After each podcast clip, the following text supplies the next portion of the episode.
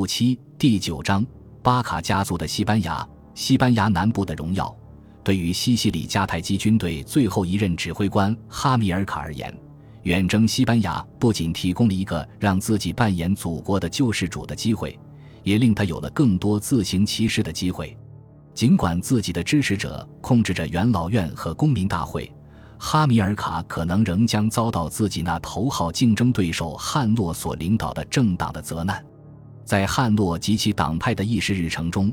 并没有前往国外冒险的计划，而只有开发利用北非拥有的巨大农业资源，他将为迦太基所遭受的经济灾难提供解决之道的计划。希腊历史学家阿比安吉载道，哈米尔卡于公元前二百三十七年动身前往西班牙时，根本没有考虑过元老院的意见。迦太基精英惯常依靠两种办法来管理在西西里的军队。第一，他们将源源不断的由迦太基提供的援军、供应物资及金钱、后期出现的控制在手中。第二，在军队指挥官任期结束的时候，他们所做出的决断和表现将受到审核，他们可能会因犯下过失而遭到严惩。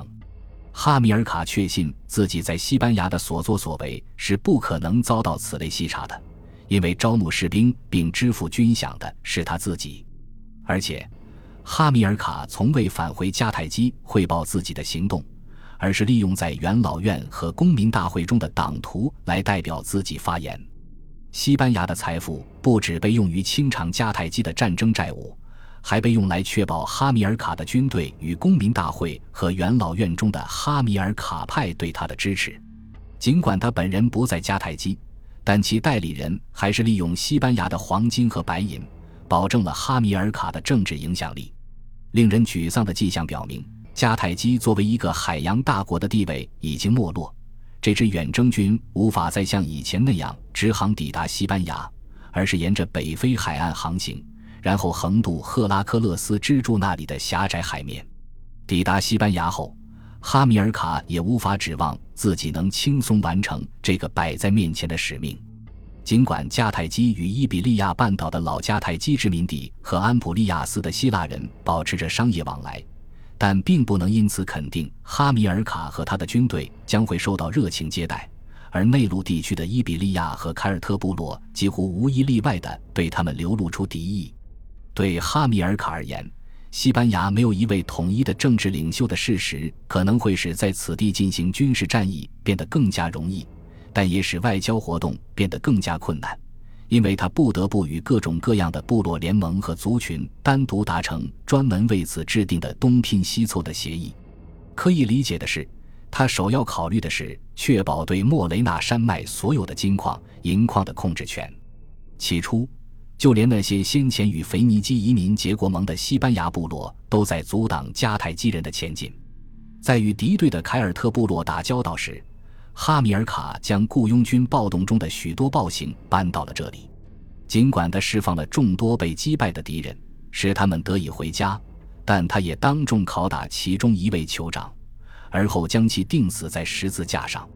在公然使用严厉的刑罚手段的同时，哈米尔卡谨慎地展示了自己仁慈的一面，从而向西班牙的部落首领们传递了一个明确信息：与他合作就会有赏，而继续反抗就是这个下场。这一策略很快奏效，图登塔尼人屈服了。哈米尔卡立刻着手对当地的采矿业进行了一次彻头彻尾的整顿。与泰尔人所实行的将生产流程留给土著人管理的古老制度相反，一些矿山被巴卡家族接管。此外，为了提高效率和增加产量，来自地中海东部地区的新技术被引入。大量奴隶在监工的管理下从事着手工劳动，开凿隧道和竖井实现了暗河的改道，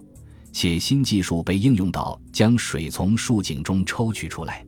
提炼金属矿石的加工工序是费力的，首先含有银及通常还混杂铅的矿石被碾碎于奔腾的水流之中，而后被加以筛选，这一工序要重复两遍。随后矿石被置于一个炉窑之中，以便让银从石块和铅中分离出来。之后白银会被运往，通常是通过河道沿海地区的主要城市。对迦太基人来说，采矿业是极为有利可图的。尽管在巴卡时代并无这一方面的真实数据存在，但在从公元前两世纪到公元五世纪的罗马统治时期，据估计，任何时候都有约四万名奴隶在西班牙的矿场做苦工，日产量达 二点五万德拉克马。事实上，迦太基与罗马的采矿活动的巨大规模，均可凭借在里奥廷托发现的约六百七十万吨银矿渣来确认。在接下来的四年时间里，尽管遭到当地人的激烈抵抗，哈米尔卡还是巩固了他对下安达卢西亚地区的统治，控制了交通要道瓜达尔基维尔河和瓜达莱特河河道，并向东推进至伊比沙岛对面的海岸线。为了进一步强化对该地区的控制，他在今阿里坎特镇附近建起了一座新城市阿克拉卢克。一些证据表明，随着攻占西班牙的计划一步步进行，巴卡家族与迦太基之间的关系开始起了变化。要在西班牙进行一年一度的战役，一支由雇佣军组成的规模庞大的常备军是必不可少的。一名希腊历史学家甚至估计，这支常备军拥有五万名步兵、六千名骑兵和两百头战象。如今被置于控制之下的金属矿藏在数量及产量上都有很大的提高，因而巴卡家族得以使用纯度极高的货币来支付麾下雇佣军的军饷。本集播放完毕，感谢您的收听，喜欢请订阅加关注，主页有更多精彩内容。